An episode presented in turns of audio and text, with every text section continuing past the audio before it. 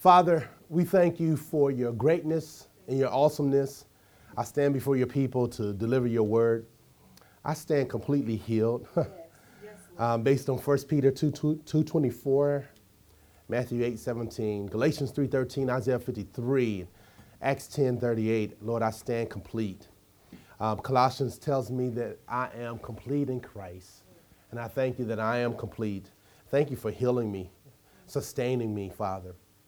And God, I thank you for blessing your people. And Father, I pray that there be nothing that will hinder your word from them receiving your word. And I thank you that this music or whatever it is, it has to cease now in Jesus' name. I thank you. We have what we say, and we speak to this mountain, and we say, Cease in Jesus' name. You will not hinder God's people from hearing the word of God that is able to save their souls. And God, I pray you grant unto me, your son, and your slave. Um, it's an honor to be your slave, Father. It is an honor. Even as Paul says, I'm a bond servant of Christ. And I thank you, Father, that, Lord, I yield to the Master. I say, anoint my mind afresh. Think through my mind. Speak through my clay of lips. My lips are clay. And Father, I pray for supernatural utterance that I may boldly make known the mystery of the gospel. I pray that you would use me for your glory and grant unto your people the spirit of wisdom and revelation in the knowledge of you, that the eyes of their understanding will be enlightened, that they may know what is the hope of your calling, what are the riches of the glory of your inheritance in the saints what is the exceeding greatness of your power towards them that believe? I thank you for giving them understanding even this day, even though they've heard the Christmas message a hundred times or more. I pray that you would bring understanding, bring revelation, illumination. I pray that, Lord, we will not take this for granted this season, for Jesus is the reason for not only this season, but for every season oh, that all things were created by him and for him. According to Colossians chapter 1, I thank you that we do worship the Christ, the living Savior. And I thank you, Father, um, that you have called us to fellowship with your Son. I thank you that we have sweet communion with him. I thank you for this incarnation uh, that you came down and wrapped yourself in flesh to save us so that we can be eternally with you forever. The eternal Son lives forever. I thank you that He's at the right hand of the Father, ever lives to make intercession for us, His saints. And I thank you that we are God's, we are your own possessions. And I thank you for what you're doing at Kingdom Living Ministries, for this is a new day and a new season for us, that we will be strengthened in our faith, that we may continue to share this gospel. And Holy Spirit, I pray that you'll train us to evangelize, train us to um, to win the loss. And Father, may we not forget our vision and our mission to prepare people for eternity and to make disciples. And God, I pray that as we understand you and get to know you better, I pray that we will not keep it to ourselves. I pray that your word will burn in our hearts like a like fire, like Jeremiah said, and that we may spread this gospel to everyone that will listen. In Jesus' name. Amen. Amen. Amen. It's time to witness, folks. It's time to evangelize. Don't, don't sleep on evangelism. And I think we fail in many ways to uh, prepare you, but we're going to look at some things in the new year to kind of equip you a little bit better to witness. People are dying, and we have no time to waste to witness to people and to share this good news. As always, we're going to fast during um, January. Um, this is the, um, the Daniel fast. So you can pass that out. That's what we used last year. So you can go ahead and get your money together and start buying the food that you need to fast. Amen. so I didn't want, I want y'all to leave and, and then come January, you're not ready. well, we didn't know. all right, so the greatest gift of all. We see iTunes right there jumping up. iTunes was like, yes, Lord. Shouting. Um, the greatest gift of all times is Christ. He is the greatest gift. God's gift to the world is his son, Jesus. Amen. Um, we know from John chapter 3, verse 16 For God so loved the world that he gave his only begotten Son, that whosoever, I'm a whosoever, what about you? That whosoever believes in him, it, it, it notice it didn't say, let's go over there. Notice it didn't say, whosoever believed that he existed. So it's not enough to just believe that God exists, but you got to believe in him.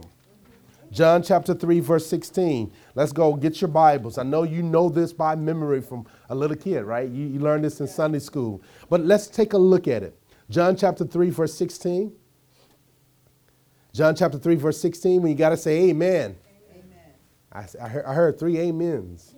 so that makes the rest of y'all struggling. John chapter 3, verse 16. That's the fourth book in the New Testament. All right, John chapter 3, verse 16 says, For God so loved the world. Um, that, that's just amazing to me that he really loved this world. I mean, really, the people of the world. Um, that he gave his only son. Um, in Greek, it means his only unique son, or his, his only begotten son. That whoever believes in him should not perish but have eternal life. Notice the gift is for the world, and anybody who believes in him, that means you believe that he, his existence, you believe in his works, you believe in his sayings, you believe in his resurrection, you believe in his intercession, you believe in his sending of the Spirit, you believe in his second return, you believe in the reign of Christ. Whosoever believes in him shall not perish, the word perish means to be void or to be without. And so people are perishing because they have not believed in Jesus. I was talking to a young man the other day, and he, he wants to get together, and he, he's convinced that Jesus was just our example. And, and what a tragedy that is, just to only believe that Jesus is our example. And he challenged the ideal of worshiping Jesus. And I said, Well, we're going to have to talk about this because you're, you know, it's not correct you have the wrong concept of who Jesus is. And when Jesus came on the scene, he brought light and life. And he came to destroy the works of the enemy. And he came to reveal the Father. So this scripture tells us, for God so loved us. If you're ever in doubt of the love of God, just look at the cross. Sometimes we look at the love of God, we want to feel these nice fuzzy feelings. You know, oh, he loves me. Well, how do you know he loves you? Because you got a fuzzy feeling. No, he loves you because he sent Jesus for you on the cross. So whenever you're in doubt of the love of God, look at the cross. That's where love and justice met. And, uh, and mercy, and God provided mercy for his son. Now, uh, it's through that that he has drawn us. The Bible says in 1 Corinthians chapter 1 verse 6 it says that uh, I believe chapter verse 10 it says for God has called us into fellowship with his son Jesus. So you and I need to get to know Jesus more. This is the reason for this season as well as every season that Jesus Christ is the reason why we exist. God so loved the world that he gave so love is an action. You know, God could have just said from heaven, I love you, love you, love you, love you, love you. I love you, love you, love you. He didn't do that. He gave. Yeah. There's action behind it. it. Love is corresponding action. If you love the Lord, you obey him. you, you, know, you love your neighbor, you'll do something for them. You, you'll produce some good works for them. And so we are not to um, we are to take the example that God is love that He gave. He gave not just an angel, He could have gave an angel, chose to redeem the world through an angel, but He gave His only Son, the eternal Son, the Son that began that's, that was in the beginning with Him. John chapter 1, in the beginning was the Word, and the Word was with God, and the Word was God. And so, this fellowship that the Father and the Son and the Spirit had in the beginning, and together they made a decision, a corporate decision, to send the Son. The Son says, I'll go and do it. Whatever God wanted to do on the earth, He was going to do it through His Son. You know, God meets our needs according to His riches in glory in Christ Jesus. Uh, he does it. Think, he does all things through his Son. Jesus is the express image of the Son of God. And we can, we, if you want to see the will of God in action, just look at Jesus. Jesus is God's will in action. And so here it says, For God so loved the world that he gave his only Son, his only unique Son, his only begotten Son, that whoever believes in him, believes in him, you got to believe in Jesus. And that belief in Jesus will affect the way you live. It's not just a mental assent that you mentally agree that Jesus is who he says he is and he did what he, you know, we can see through the Gospels. But we actually allow that faith to affect the way that we live. That whoever believes in him should not perish, but have eternal life. I thank God that we have eternal life this morning. We're not going to get it. If you don't have eternal life now, you're not going to get it later unless you repent and believe in Jesus. So our goal, we're, we're, to, we're to preach Jesus to people and help them to see their need to believe in Jesus. Just don't believe, just don't preach that he existed. Um, historical Jesus is real. I mean, you can go back in the history books and see that Jesus is real. But the Jesus of the Bible is what we need to preach in order for them to believe in him, have faith, cling in him. The word faith in the Greek means to, to have faith or uh, to have a persuasion or a conviction that God saved you in Christ. Amen. Amen. And then verse 17, you can't read 16 without dealing with 17. For God did not send his Son into the world to condemn the world, but in order that the world may be saved through him. Notice this that God didn't send Jesus to condemn the world. He, he didn't come just, just saying, oh, you're, you're, you're condemned to hell only. But he, he came so that the world may receive eternal life and be saved. Saved from what? I'm glad you asked. Matthew chapter 1 tells us one of the main reasons he came. Matthew chapter 1. Matthew chapter 1, verse 22. I mean, 21. She will bear a son, and you shall call his name Jesus for he will save his people from their sins. So, one of the reasons why Jesus came so that we can be saved from our sins. The greatest gift of all time is Christ. All times is Christ. That we're to believe in him and not to perish. Perishing is a serious thing. There are a lot of people who are perishing. But thank God we have eternal life. The real meaning of Christmas is a celebration of Christ. Uh, it's, it's him coming to the earth to save his people from their sins and to bring life. And not just any kind of life, but in the Greek, God, the God kind of life, which is Zoe, the God kind of life to humanity. Christmas isn't about giving and receiving. It's okay to give and receive. You know, so get your presents together and give and receive and be happy and rejoice and eat some good food. But, but, but don't just let that stop there. Take some opportunities to share the real reason for this season and every season.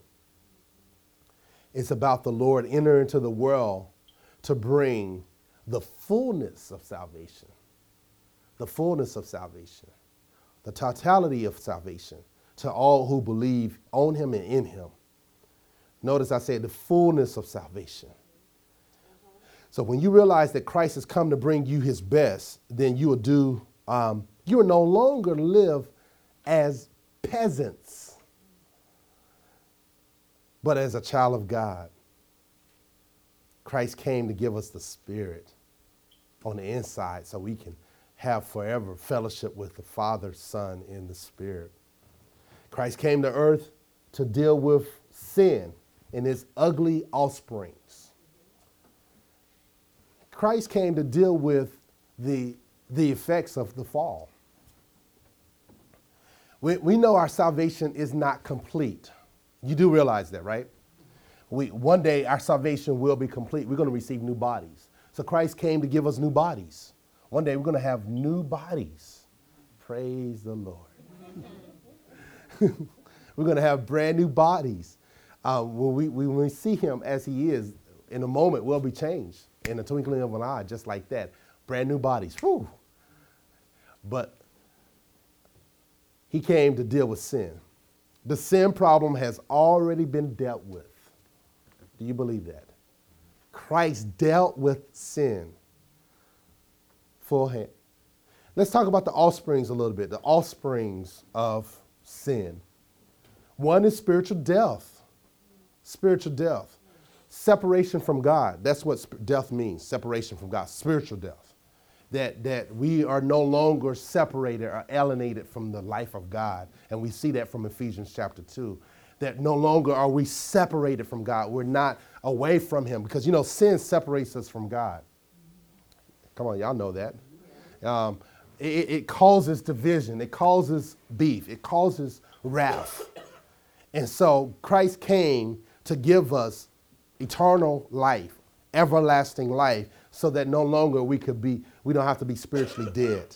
At one point, we were dead in our trespasses and sins, but Christ made us alive. God has made us alive together with Christ. Also, one, another offspring of sin is sickness and disease.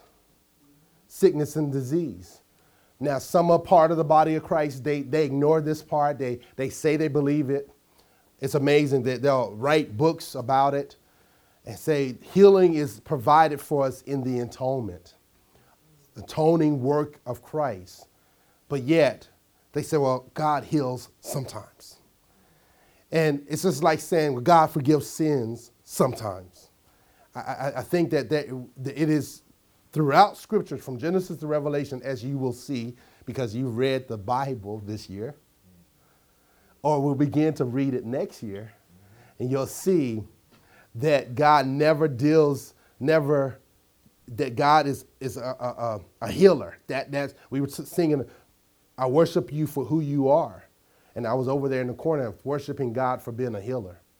I thank God that He's a healer.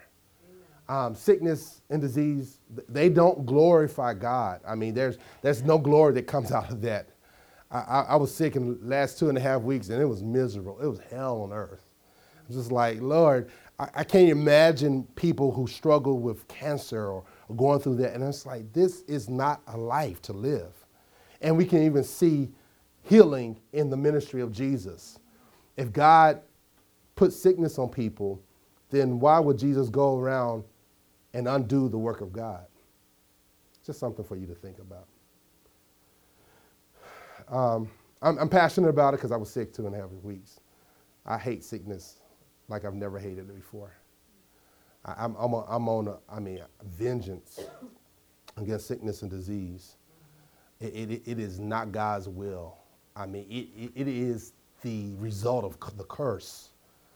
And, and you can see in the Old Testament, God promised long life and healing. And Psalm 103 Bless the Lord, O my soul, and all that is within me. Bless his holy name, who forgets not all his benefits, who healeth, who forgiveth our iniquity and healeth our, all their diseases. Amen. Um, you know, in Exodus, he revealed himself as, I'm the Lord that healeth. I thank God that He's a healer. Thank God for giving wisdom to men and women to be doctors and nurses. And so they're, they're, they're working with God, not against God. Did y'all hear me? Right. They, they are God's instruments. Many Christians would be dead and gone if it wasn't for the nurses and doctors and men that God has given them wisdom in studying the human body and diseases and sickness. And so if God was against that, then we will not have any doctors. All right, and then another offspring is poverty. Poverty. I, I want to just show you that the death, the coming of Christ, was not only to deal with the sin problem, but also the offspring. And poverty is a curse, not having enough to take care of your family. Um, you think about people in poverty. It, it, it's, it's, it's a curse. It's, it's not being able to do what you need to do um, people who, who ascribe to the poverty theology, just tell them to stop working. You know, don't work. You don't believe God wants you to be well taken care of. Don't work. just just live in, you know, don't don't look for nice things. And we, and we see this throughout the scripture that God enables his people to be prosperous. People hate the word prosperity eh, because some because there's there has been abuses in this, but that doesn't negate that it's, it's, it's God's will for us to prosper. He wants us to be well taken care of, to a place that we'll be a blessing to somebody else. Amen. You should have a vision to be a blessing to somebody else. Imagine you're able to pay out somebody else's house. Oh, God. Yeah. Go bless somebody with a car. I remember one time I was believing God for a car. I was carless. And I was confessing the word and trusting God. And um, somebody in my church didn't know what I was believing for, didn't even know if I had a car or not. And they felt impressed with the Lord to give me a car. They gave me a car. I think that that's, that made me rejoice. I remember uh, my former church, they one year they gave two single mothers cars, paid for, brand new. I believe it's brand new. And, and, and they paid for the insurance for the whole year. I, I think that's the way we should live as believers, yeah. looking for ways to be a blessing. Let's talk about another offspring fear. Mm. Fear is an offspring. Fear to not do what God has called you to do. Fear of people. The opinions of people got you trapped. And Jesus came to set you free from the opinions of other people so that you can do what God calls you to do. You can confront the devil head on. I know a lot of churches are, are during this time uh, of our society really manifesting what they already always believed uh, as, as it relates to the same-sex marriages. Uh, many churches are, are, are, they're drawn back. They're afraid. But we're not to be afraid in this time. If they send us to jail, so be it. We'll have prison ministry. Amen. Uh, everybody got quiet. I don't know about that, Pastor Dwayne. I don't know about going to prison for Jesus. um, if it came down to it, you would. In Jesus' name. Would be writing. There was one guy, he, he actually went to prison. He was a Puritan. He actually went to prison for the gospel, and he pastored his church for seven years from prison. He was write them letters. That was amazing to me. You know, he was just following Paul and them. You know, just like, hey, you know, I hear so and so going on. Rebuke, re- repent. You know, he writing them from prison. And if it comes down to it, we're willing to do that. Amen. Um, Christ also dealt with physical death. Physical death. If Christ doesn't come, we will go that way. But death is the last enemy of Christ, and we know that he's waiting to have death under his feet eventually, and that's going to manifest in that, in that kingdom manifesting itself in the last days. So physical death is an offspring of, of sin. And, and Jesus has what? The keys to death. So we don't have to ever fear death. Don't be afraid of death. Don't be afraid of people dying. Just know that, you know, if they're saved, we have hope. If they're not saved, God will comfort you in the midst of that. Also, and I realize this that dealing with physical death, we, God purposely doesn't, God doesn't necessarily tell us if a person goes to heaven or not. And I think He designed it that way because it's none of our business. We don't know what a person did right before they repented. I mean, before they died. Uh, right before they died, they could have turned. The Spirit of God could have used all the Sunday school lessons, all the sermons, and all the witnessing. And right before they died, all the stuff is hitting them. And they remember, I call on the name of Jesus. And they call upon him and they die. And they enter into the presence of God. So I've heard this said that when you get to heaven, there'll be several things that you'll be surprised with. Number one, you'll be surprised that you're there. Number two, you'll be surprised of people you thought was going to be there, wasn't there. And then you'll be surprised of people you thought weren't going to be there, there. And so we never know. And God does that by design. He's sovereign, and we are not to tap, try to tap into those things. And I, I wonder if so and so is in heaven. It, it's, it's, you know, it's like saying, I wonder if heaven got a ghetto. Um, sin. Okay, let's talk about the offspring. Darkness. Darkness is also the offspring of sin darkness. People are living in darkness. Have you noticed that? They have darkness on them. And one of the things that Jesus came to do is to, to deliver us from the powers of darkness. Some Christians are walking around, even though they've been delivered positionally, they're still in darkness. We're not to live in darkness, we're to, we're, we're, we're to be the light. You know, allow his light to shine. So Jesus came to deal with darkness, to get away, to deal, to confront darkness. Also, Jesus came, to, another offspring of sin is ignorance, the lack of knowledge. My people perish for the lack of knowledge because they have rejected my knowledge. And so we're not to, um, ignorance is a, it's, it's, it's an offspring. And one of the things that we pray every Sunday that the eyes of our understanding will be enlightened. Why? Because there's darkness. We've been influenced. Our, our, the things that we think shape the way that we believe.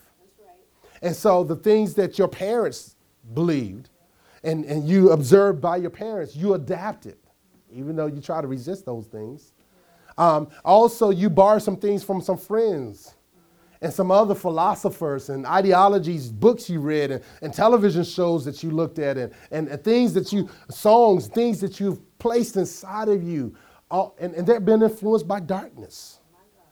Ideas that are not, that didn't originate from the Word of God, but originated from the, the belly of hell or, or the, or the, uh, or the uh, seed of darkness. It's just, and, and we allow these things to affect us. So ignorance is not a blessing. Ignorant is, is a curse to not know what God has done for us in Christ. Also, defeat. Defeat is an offspring of, of sin. To have a defeated life. Um, you talk to some people and everything is bad. You know, you, and they compete with you. I'm oh, you're sick. I'm oh, I'm horrible. Oh, I'm about to die. Oh, you got two days left. I got a minute to live. You know, I mean, they. I know people of it. y'all know some people like that. They compete with you as it as it relates to defeat. Oh, you losing your house? I'm losing three houses. Oh man. You know, oh, oh, you know, you you in the hospital for a year? Oh, I was in the hospital five years. Yeah, child, the God, God yeah, I'm on the devil, you know. You know, it's just like people have that mentality and they comp- try to compete with you. You know, you're just trying to share, like, can you please pray for me? I'm sick. Oh, you're sick? Oh, let me tell you, my back hurt, my head hurt, and, uh, you know, I, I'm losing a toe. I mean, it's just like, man, like, really? Defeat. Or you can look at defeat as, as well as like just having a victim mentality.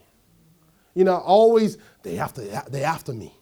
The man, you know, oh, the man, the man, they, they oh, at the job, they after me. Well, maybe if you arrive on time, they wouldn't be after you.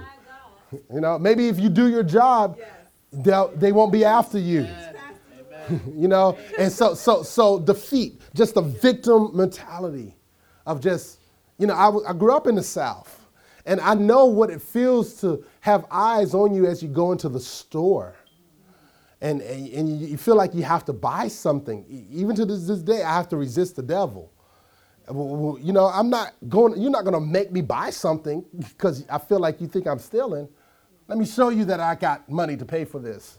Um, and and I, I know that mentality, but we have to resist racism. And we don't yield to that. We don't have that. Okay, they're racist. Okay, get over it. But God's favor is greater than racism. And God can give you favor in the midst of racism. And I've seen it. I've seen it where they, some people forget who they're talking to. And, they, and, and you're like, do you realize I'm black? you know, uh, African American. And, and you, you just have to say, but you realize it's the favor of God. And so we're not ignorant concerning that racism is still in existence to this day. And not all cops are after you. Amen. Cops are, they, they are uh, a blessings from God. They're ministers of the gospel according to Romans 13.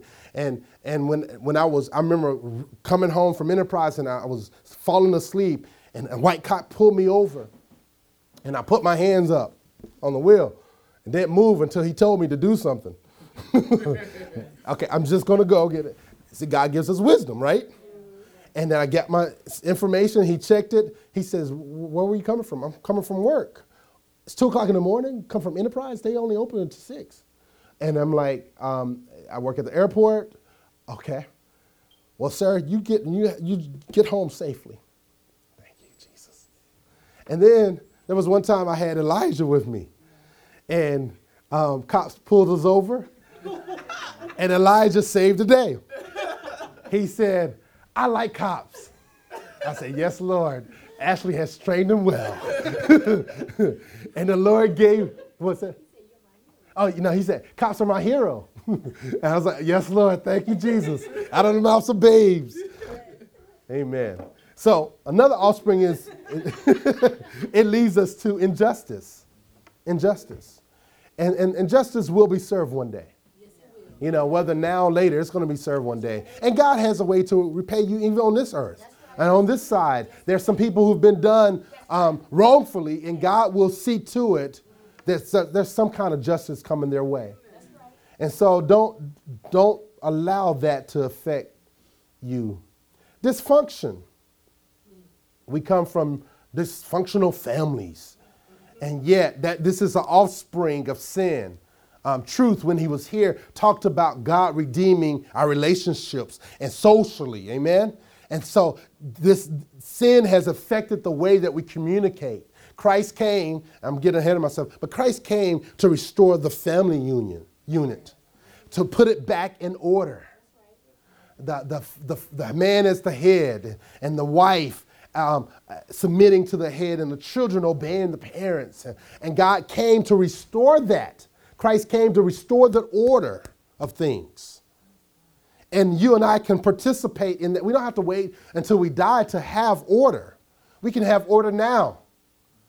Amen. And so um, one last thing that I'm going to mention there are many offsprings of sin. This is not an exhaustive list, um, there's so many. But I was on the bed thinking, I was sleepy, I was tired, taking a nap. And I was on the, on the bed thinking about Christ's death and his resurrection and his coming. And I, I said, Lord, you came for every aspect of our lives from our mind to our bodies to our finances to our relationships, to, I mean, just every area, not only just the one area of sin, spiritual death, but you actually dealt with the whole man. And, and that just blew my mind. Everything that Christ did took care of any problems that you'll ever face.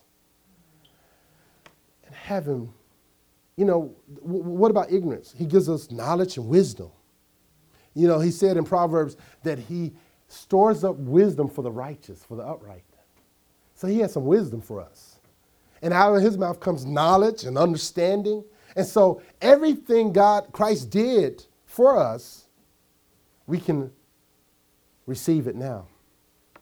Unanswered prayer. We don't have, that's a, that's a result of, of, of, of sin. Unanswered prayer. We have a right to have answered prayer. Amen. So Again, these are only a few, but Christ dealt with all of them. He is an example for every believer. But more so than an example, he is the substitute for every believer. His incarnation, sinless life, vicarious death, his glorious resurrection, his ascension, his session. What session? What do you mean? His sitting down at the right hand of the Father. His Pentecost him sending the Spirit, his intercession, and his second coming are all saving events and acts for humanity. Everything that God does, he does it for a purpose.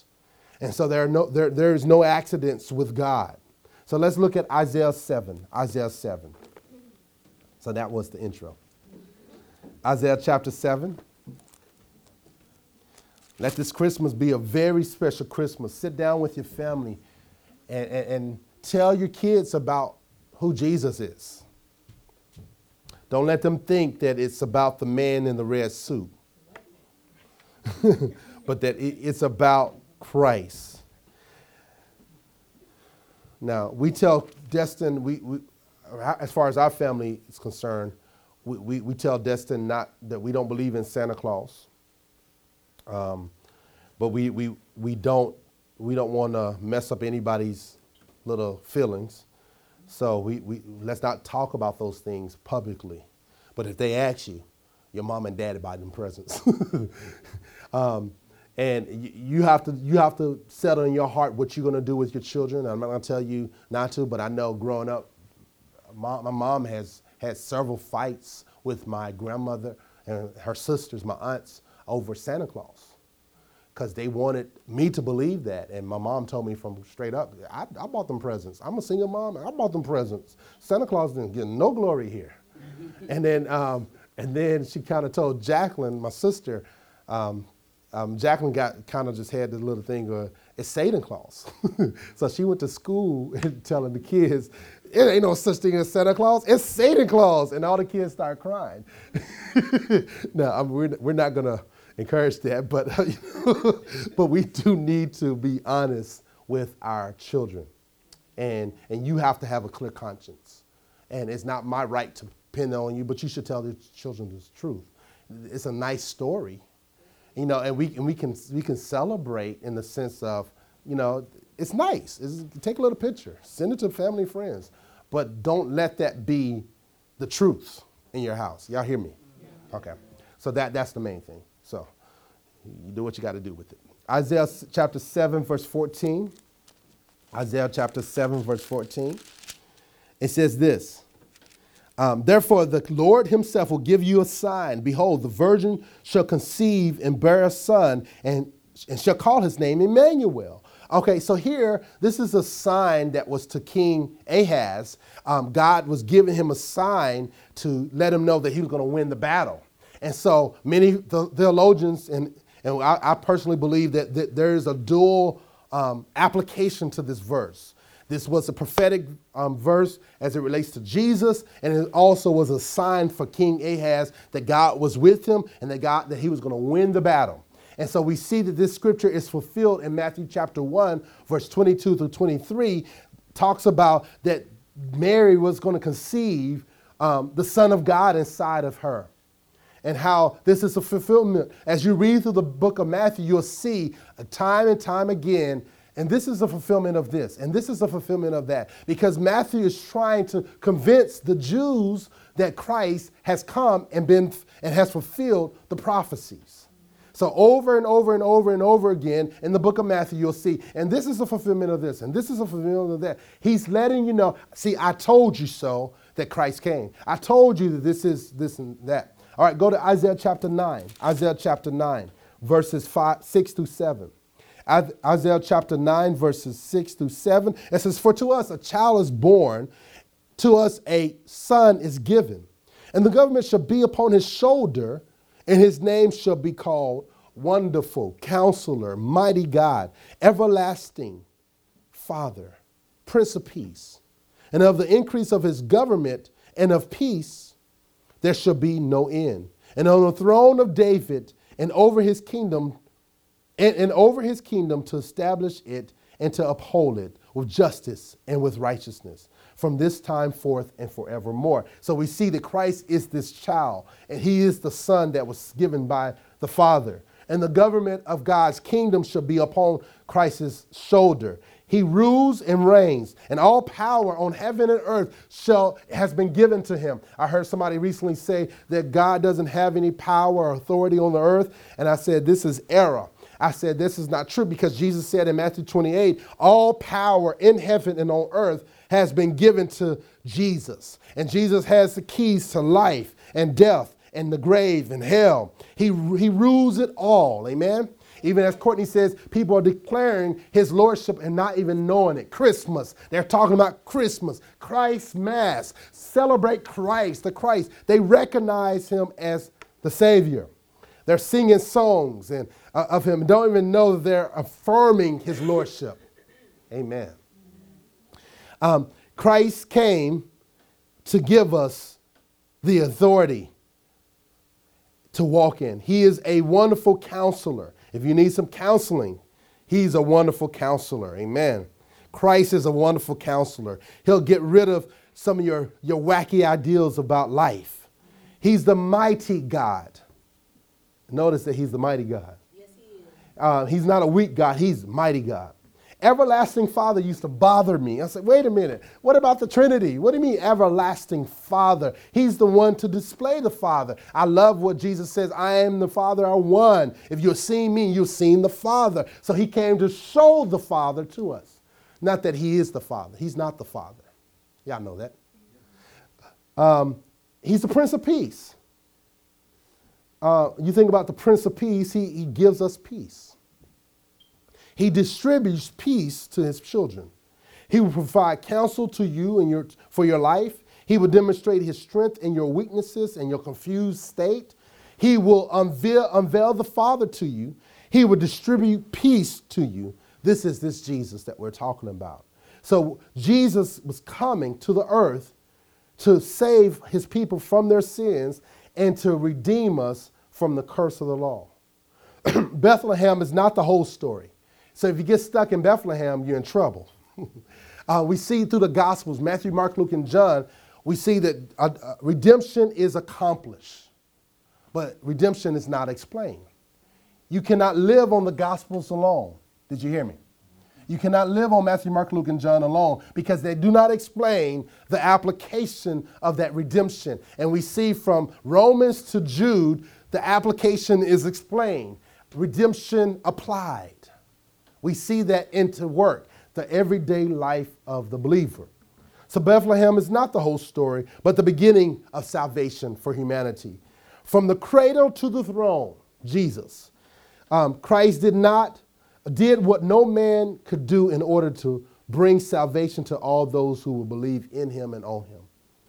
The incarnation is vital to his sinless life. Jesus had to come in this special way to redeem us. He, cannot ha- he could not have the sin uh, of, of, man, uh, of, of Adam in, his, in, in him. He had to have sinless blood in order to offer up sin, uh, offer himself up as a sacrifice. Christ came as God and man. And also, he has two, two natures. Christ has two natures. Uh, he has divine, a, a divine nature and a human nature. So let's go to Titus, Titus chapter 2. I thank God I feel so much better. Thank you all for those who were agreeing with me for my healing. I feel so much better. I feel like a hundred right now. Just, just, God is so good. One time I, I just, I was feeling really, really sick and I thought I was gonna die. I started writing my obituary. I say, Lord, I need to write that anyway. But it's just like, man, oh God, I just, oh. But guess what? I never, I just clung to the promises of God as being a healer. And of course, I, I Courtney had the natural remedy, and I did that, and, and I was speaking the word. And, I mean, she'll tell you in the middle of the night, I was speaking the word. I'll live and not die, declare the works of the Lord. You know, coughing up. I live and not die, to declare the works of the Lord. I curse this cough in Jesus' name. it just seemed like it got worse. I'm like, oh God, I thank you for healing me. I praise you. And I just, I just hung, and I'm telling you, you ever get in a state like that, just cling to the promises. Meditate on it. Don't let it go. I'm not letting it go. If I die like this, I'm gonna die in faith. I'm dying clinging to the promises. But I know his word is true.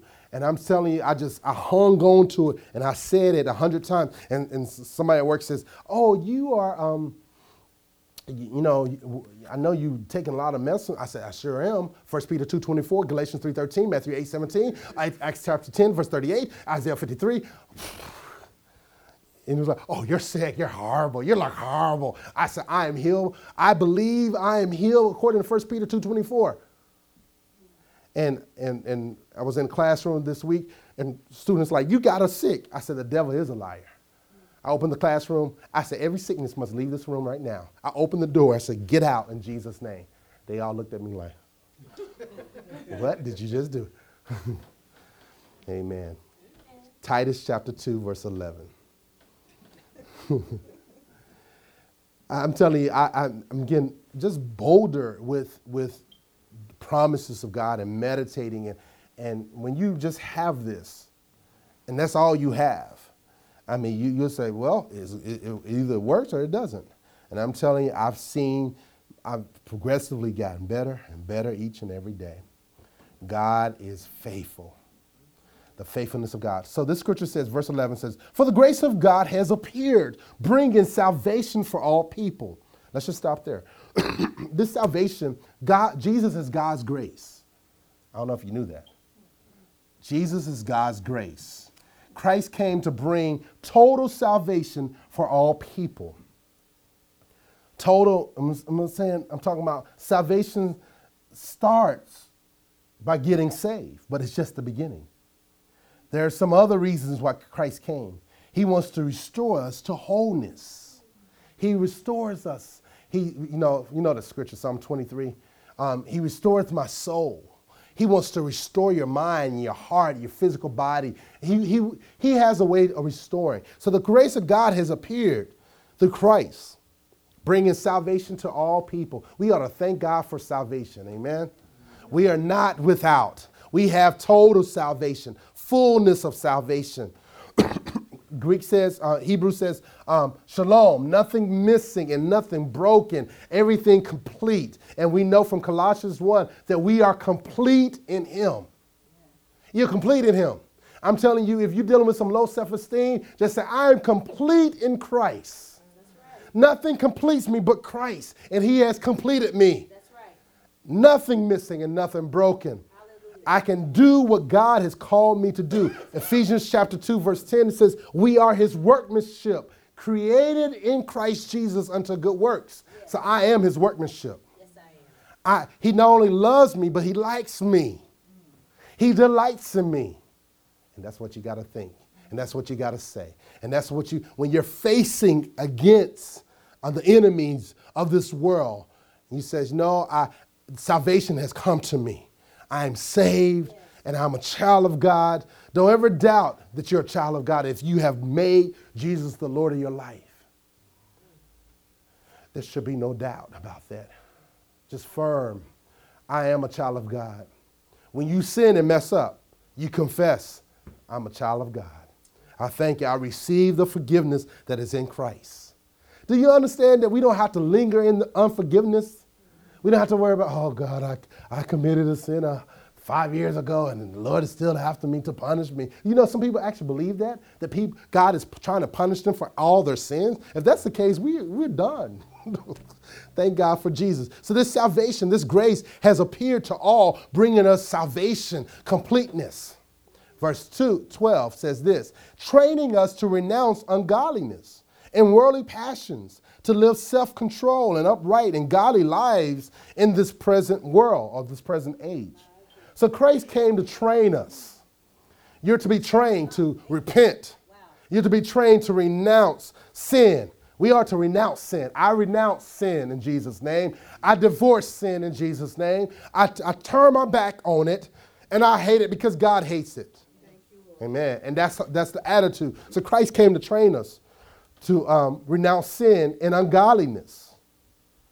Any ungodliness, anything that is against God, anything that is contrary to God, we renounce it. We are not to accept homosexuality as being the norm, no matter what the society says. Yes, be compassionate, but don't compromise. We don't accept this. This is not of God. This is, this is a sin. This is a curse. There's a message I have called the curse of homosexuality. It's a curse to like the same sex. It's a curse. We got to think about that. You're, you're setting yourself up to fail. Failure. All right. Christ trained us to renounce this. And to empower us, Christ has empowered us to live a holy life before the Father in this world. Christ wants to invade our lives for his glory. As a believer, you should be examining your heart and repenting of any sins that you presently have, and you need to be pursuing holiness. I, I said I mentioned this last week about um, I was reading um, a book about prosperity, and it made me examine contentment. Are you content? Are you are you are you not satisfied with Jesus right now? Uh, are, are you just after His hand and not His heart? So you, you need to examine your own heart. Idolatry. You can you can desire, even though God has provided healing for us, you can seek the healing and not the healer. And so therefore the healing becomes idolatry. You can seek the provision and not the provider. You can seek the creation and not the creator.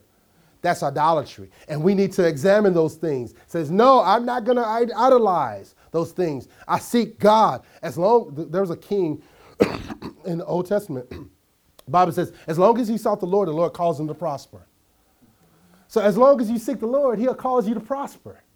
So don't don't don't shortchange yourself. You know, we talked about a couple weeks ago about confess um, about um, speaking to the mountain, but that is only in relation to a holy life. You can't say, I'm going to do, I have what I say and I can speak to things. In your life, you don't have a godly lifestyle. You got to pursue holiness. Pursue holiness. You gotta, you gotta desire God. So this scripture tells us that Christ tra- training us to renounce ungodliness and worldly passions. What, what, what's a worldly passion? A passion that is greater than the will of God. You desire something that is not consistent with His will to live self control. How many know God has called us to be self control? That's one of the fruit of the Spirit temperance, self control. Can you, do you have emotional intelligence? That's self control. You're able to manage your emotions. Somebody does something and you don't, you know, you're controlling your mouth. I'm not going to cuss. I'm going to bless. Right? right? Yeah. Um, as Christians, we're not to use profanity. I'm not going to look at anybody. We're not to use profanity. Cussing saints, stop cussing. Stop cussing. I'm telling you, God wants to clean your mouth up. Don't cuss. Don't use profanity. It's never a need to use profanity. Don't yield to your flesh. Says, nah, I'm not going to cuss. I'm, I'm going to speak the blessings of God no matter how I feel. Self control, controlling your appetite. I'm talking to myself. Controlling what you eat, what goes into your mouth. I resist this last piece of pie. I resist you in Jesus' name. like, Lord, the Lord is good. and don't the scriptures for your advantage. Uh, you know, the Lord has given us, He prepared a table before my enemies. I resist that in Jesus' name. Um, so this is okay laugh and have fun. It's this, this Christmas holiday, it's okay to enjoy food, but you resist not indulging yourself. Because if you're in, undisciplined in one area, it affects other areas. And so we're to have some self control. Control yourself. Lead yourself before you try to lead others. Okay, verse 20, verse 13 says this. It says, waiting for our blessed hope, the appearing of the glory of our great God and Savior Jesus Christ. Notice um, Paul is telling, telling Titus that God, Jesus is God, He's the Savior, and that we're waiting for that. This is our blessed hope. This is what we're waiting for the return of Christ. As believers, we can't wait for Him to come back. I mean, he's coming back, and we're, hey, God, I'm here. That, that's what we're anticipating, his second coming. We look forward to that, and we rejoice at his appearance. We're going to dance, we're going to shout, we're going to scream, we're going to speak in tongues, we're going to do all of it at his return. It's not going to be like, oh, he's here. You know, oh, the presence of God. No, we're like, ah! We're gonna like, holy, you're holy, God. I mean, just imagine, imagine that. And then he said he's gonna wipe away our tears. Ah, all the sorrows that we've ever had. See, sometimes when I preach faith, people think that we're preaching an easy life. That, that, that's not what we, we're talking about. We're giving you tools or principles from the word to overcome, to be an overcomer. We're saying it's God's will for you to overcome. We never said that it's God's that you'll never be tempted to yield to defeat, to be down and out. We all have down and out days or temptations to have down and out, but you can resist those things. Amen? Amen. So when we talk about obtaining the promises of God, we're talking about walking this out. Christ has come to us all, and we're going to have trials and tribulations and persecutions but we, we stand on God's word. And it's just an opportunity to believe God. So here, our salvation will be complete when Jesus returns. Completed salvation. New bodies, just a new way of life. We will have, we've been delivered from our sin nature in our flesh. And my last verse is this, verse 14. It says that Christ, who gave himself for us, so Christ gave himself for us to redeem us from all lawlessness and to purify for himself a people for his own possessions who are zealous for good works. Notice that Christ gave himself for us to redeem us from lawlessness and to set us apart for the glory of God so that we can do some good works. I'm going to give you 11 reasons why Christ came. Here we go. 11 reasons why Christ came. It says Christ came to save sinners. First Peter, I mean First Timothy chapter 1 verse 15. 1 Timothy chapter 1 verse 15 says this. said this is this the saying is trustworthy and deserving of all full acceptance that Christ came that Christ Jesus came into the world to save sinners of whom I am the foremost. So First thing, Christ came to save sinners. He said in Mark that he came to seek and save that which is lost. What was lost? Lost fellowship with God. He came to restore that fellowship with the Father. He came to save sinners. Number two, he came to bring light to a dark world. Let's take a look at that. John chapter 12, verse 46. John chapter 12, verse 46. John chapter 12, verse 46. I have come into the world as light, so that whoever believes in me may not remain in darkness. So Christ came to give us light.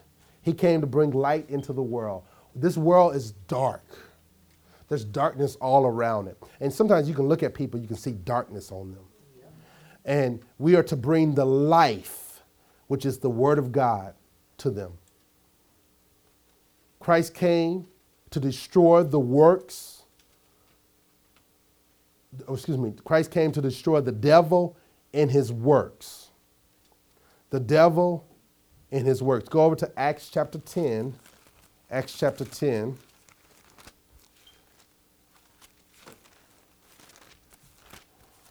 Acts chapter 10, verse 38. This is a precious promise. How God anointed Jesus of Nazareth with the Holy Spirit and with power, who went about doing good and healing all who were oppressed by the devil, for God was with him. So he came to destroy the works of the devil. Let's go look at also 1 John chapter 3. 1 John chapter 3. 1 John chapter 3, verse 8. Um, verse 8. 1 John chapter 3, verse 8 says this Whoever makes a practice of sinning is of the devil, for the devil has been sinning from the beginning. And the reason the Son of God appeared was to destroy what? the works of the devil. So, any works of the devil in our lives, Jesus came to destroy those works. Sickness, disease, poverty, ignorance, depression. He came to destroy those things in our lives. I don't know about you, but I don't want no works of the devil in my life. I, I, I, don't want the enemy. See, the enemy has a way of setting up strongholds in our lives, in our minds, and, and we have ways of thinking that needs to be destroyed. And so Jesus came to destroy the way those thinking, those ungodly thoughts and, and, and, and, and those works that, you know, you see people working their what we call manipulation or roots or working some stuff. That stuff has to be destroyed through Jesus. Next one is to give eternal life. Jesus came to give us eternal life. He also came to give his life as a ransom for many as a ransom for many. Yes. That was five. The first one is to save sinners. The second is to bring light to a dark world. Three is to destroy the work, destroy the devil in his works, to give eternal life, and then to give his life as a ransom for many. That's Mark 10, verse 45. Also, he came to, to die. I think some people forget that he came to die. He didn't come to just set up life on this earth, but he came to die. He said, For this reason I came into the world. Christ was born with a death sentence over his manger. He died with that over him. I can't, you coming for one reason. Well, many reasons. There's many effects to that reason, but the main reason is to die for the sins of my people. For this reason, John chapter 12, verse 27, for this reason I came into the world. You know, and, and you have to keep that in mind. Um, he came for, to, to, to be our substitute, to receive the wrath of God, to obtain, to, to, to give us eternal life, to be separated from the Father so that we can be accepted by Him. Next one is to testify to the truth. John chapter 18, verse 37. John chapter 18, verse 37. He's to testify to the truth. He, he came to let us know the truth. You know from John chapter 14, that verse 6, I am the way, the truth, and the life. Notice, he didn't say, I am a way, but I'm the truth. I am the way. And I'm the life. So you're not living until you met the master. You, you, you're, you're just existing. You're walking, you're part of the walking dead. When you get saved, Jesus comes and he brings his life into you. He that has the Son has life, and he that does not have the Son does not have life. Uh, and, and a person who's not saved, they're not ch- children of God, they're children of the devil, according to Galatians. They're children of the devil. I mean, I know that that's harsh saying, but it's the truth. They are they belong to their de- their father, who is Satan.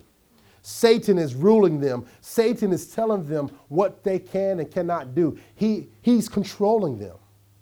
He's their master. And how does he control them? Through their sin nature. Sin is reigning over them, so therefore he is controlling them through sin. And God reigns over us through righteousness, through truth of his word. And the more you get your mind renewed, the more he's going to reign in your life. Oh, that's good. I had never heard nobody say that. And I said, ain't.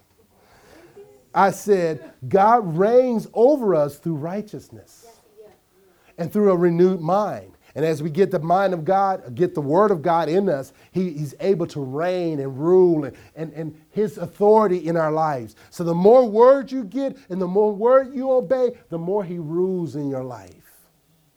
Did you hear me?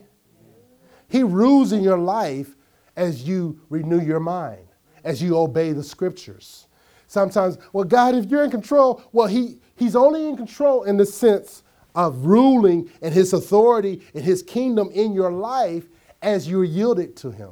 If you're not yielding to Him, He's not ruling. I mean, for example, He can't make you love your enemies. But when you yield to Him, the love of God will be shed abroad in your hearts, and you'll want to love your enemies. Y'all see the picture, right?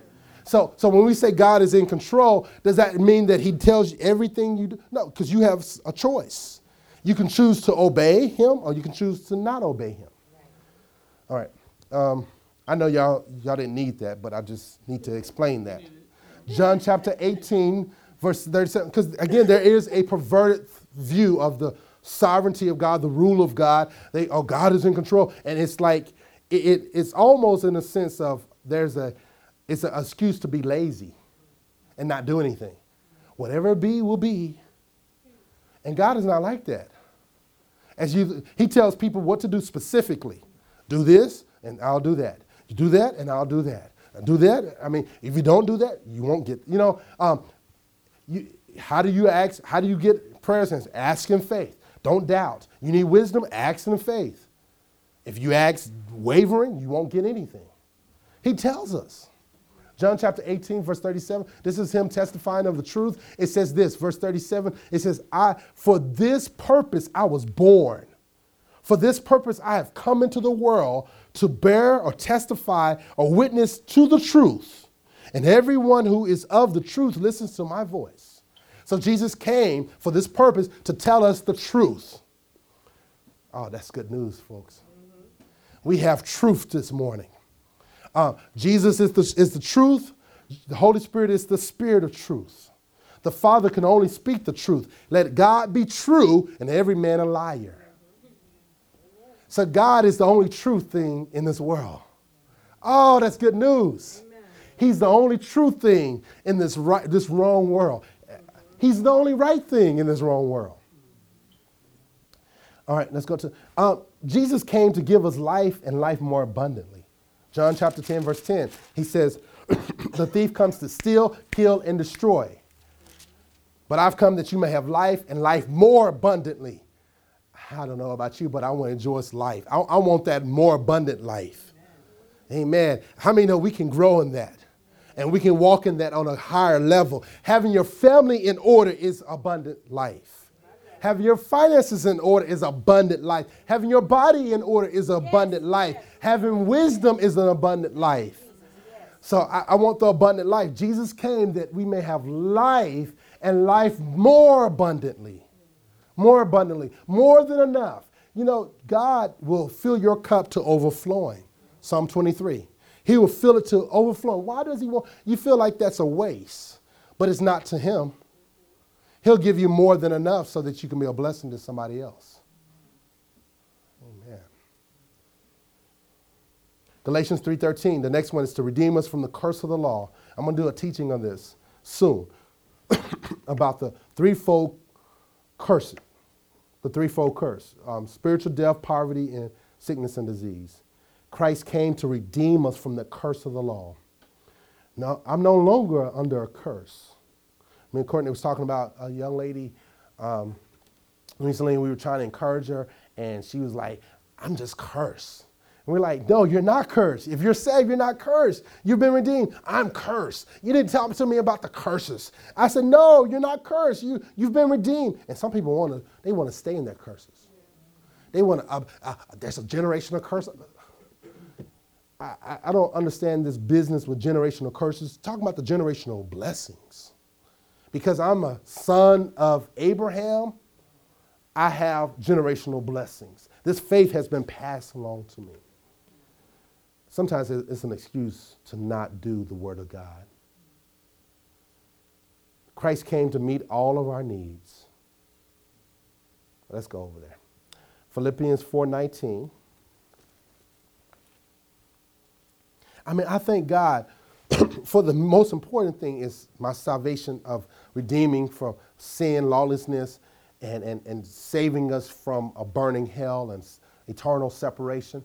But on top of that, he met our physical needs. Philippians 4:19. Go, I want you to see this with your eyes. I quote this often, but it says, "In my God will supply every need of yours, according to his riches and glory in Christ Jesus. Every need is met. Every need is met. You have to believe that. Last scripture with that is 2 Corinthians chapter 8.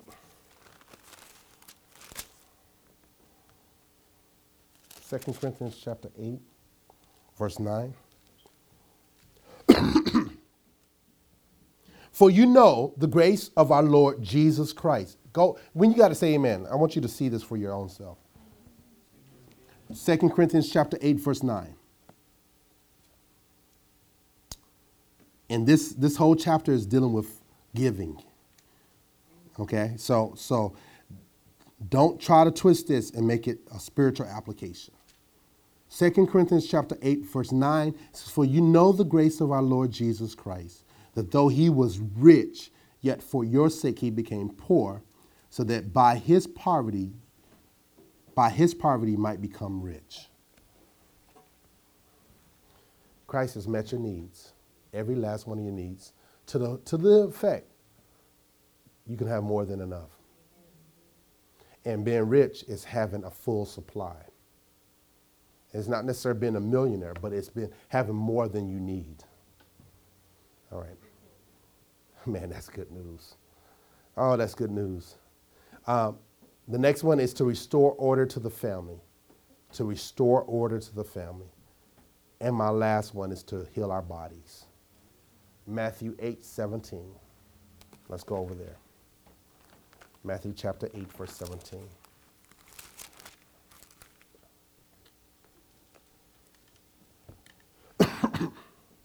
it says, And this was to fulfill what was spoken by the prophet Isaiah. He took our what? And bore our man. If he took him, why do I have to deal with him? He took our illnesses and he bore our diseases.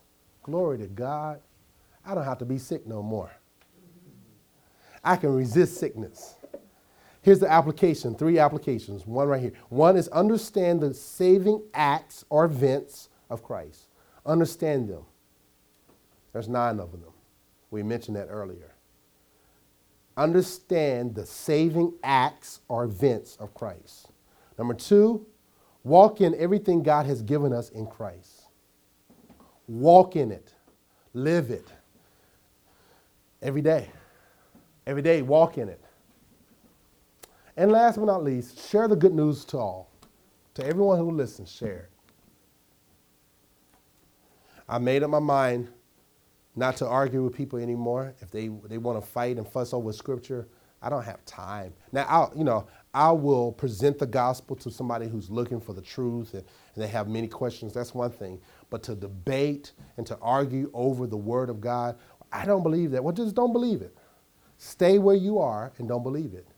I have some friends who, who don't believe in tongues and don't believe in healing and don't believe in prosperity, don't believe in um, casting out devils, don't believe in any of those things. And I said to myself, they are robbing them, God, the enemy is robbing them of the greater blessings. Doesn't mean that they're not saved, doesn't mean they're not going to heaven. It's just that they're not partaking of that abundant life. And when I realized that, I said, I, back in the old time, I would sit down for hours and argue with somebody. I said, I'm not, I'm not doing that anymore. I did that in junior high school. Before you were saved, before you were even born, I was doing that. arguing with somebody, I'll be at the lunch table arguing and just get me all upset and ready to fight and, and you know, arguing over the law, whether or not we can have meat. I said, well, don't eat meat then. Give me that piece of meat. you know, I mean, just, it, I mean, we, I would argue. And then I have a, had a Jehovah Witness friend. He was one of my best friends. And we argued over Jesus being God. I said, Jesus is God. And there's nothing you can say, nothing you can do to change that he was created. He was Michael's, the archangel's brother, and Lucifer. I said, the devil is a liar. So are you. You've been deceived, young man. What do, what do you mean? No, no, no, no. I said, Charles Russell started your religion. And, and he was a teenager. He took my Bible, our Bible, the Christian Bible, the New, New um, King James Version, and went up in the mountain and began to write holy scriptures according to his revelation. I said, and I just, I'm sorry, I just went in. And, and I argued and argued and argued, and it didn't do anything. And it didn't profit anything. It just got me upset. I was ready to fight the dude more so than witness to him. like, let's fight. Let's go outside. but you, you don't argue with people. You know, you love them. And if they want to sit down and have a healthy discussion from scriptures, we can do that. But we're not going to argue with them. If you want they want to live a certain way, God bless them. Keep on moving. Join me in prayer. Father, I thank you for this time as we looked at why Christ came. Help us to celebrate and walk in what Christ has done for us. We're so grateful for salvation, full, total salvation. We can have peace in our home because of what Jesus did on the cross. We can have peace in our minds. We can have healing in our bodies, provision in our finances we can have wisdom for every situation that we face. I thank you that we win.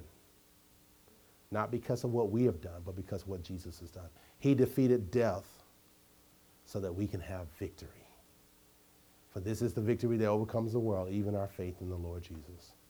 I thank you that we are in the world, but not of it. We don't operate according to the systems of this world. We're free to serve you and pursue holiness and righteousness. May we be a light to the world. In Jesus' name, amen.